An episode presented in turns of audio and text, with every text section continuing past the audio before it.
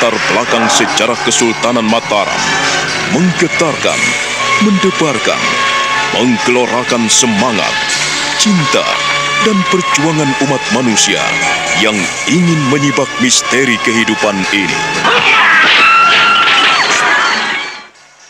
Tetek Anggayo Mukti Sentoso Rahayu.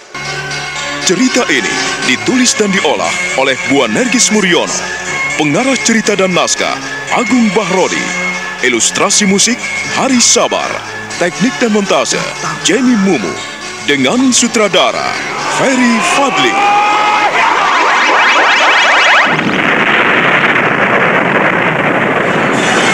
Kali ini mengetengahkan episode keempat dengan judul Geger Demak Bintoro.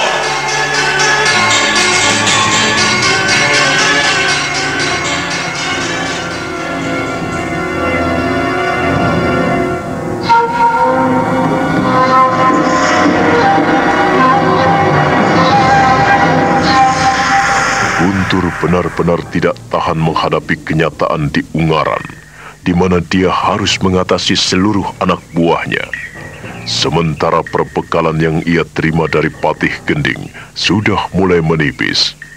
Ia menyuruh Nandoko agar segera kembali ke Demak untuk minta kiriman kepada Patih Gending. Tetapi Nandoko ragu-ragu menerima dan mendapatkan tugas menuju ke Demak. Dia meraba gagang pedangnya dengan wajah ragu-ragu. Guntur memandangnya dengan tatap mata dingin. Menunggu apa lagi, Nandoko?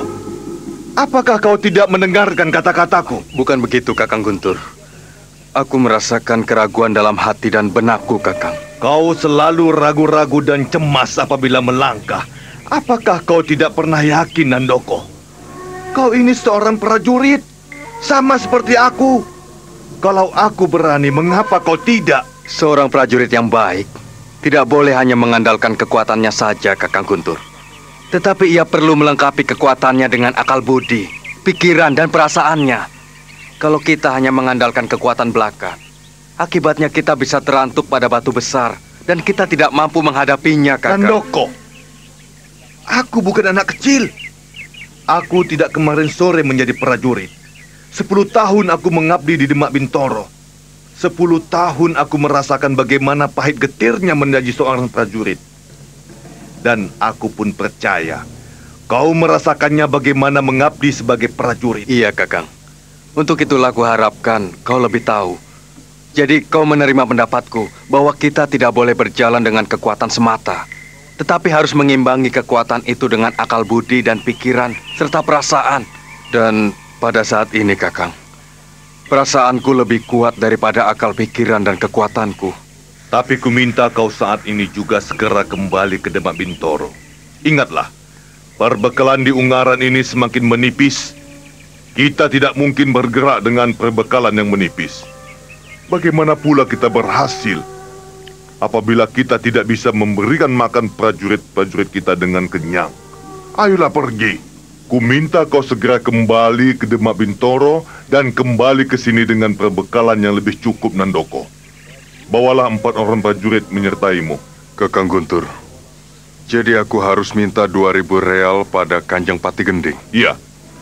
Kalau Kanjeng Patih tidak mau memberinya, kau bisa menghadap sendiri pada Kanjeng Pangeran Pugar. Kakang, kau jangan sembarangan bicara. Kita ini adalah bawahan Kanjeng Patih. Kalau aku langsung menghadap Pangeran Puger, artinya aku telah melangkai Kanjeng Pati Gending, Kakang. Apa pun alasannya, aku tidak mau tahu, Nandoko. Ku minta kau segera pergi ke Demak, titik. Cepat, berangkatlah dan jangan membuatku marah.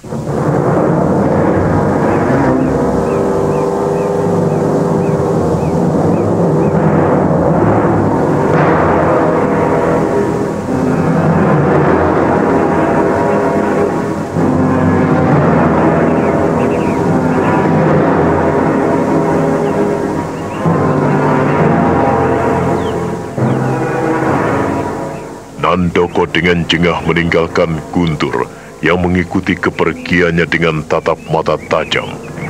Nandoko disertai dengan empat orang prajurit meninggalkan daerah Ungaran menuju ke Demak Bintoro.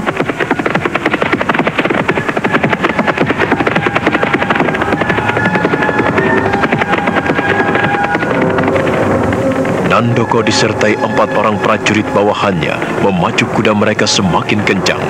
Mereka menyusuri lereng-lereng pegunungan Ungaran, lalu melintasi jalan setapak, terus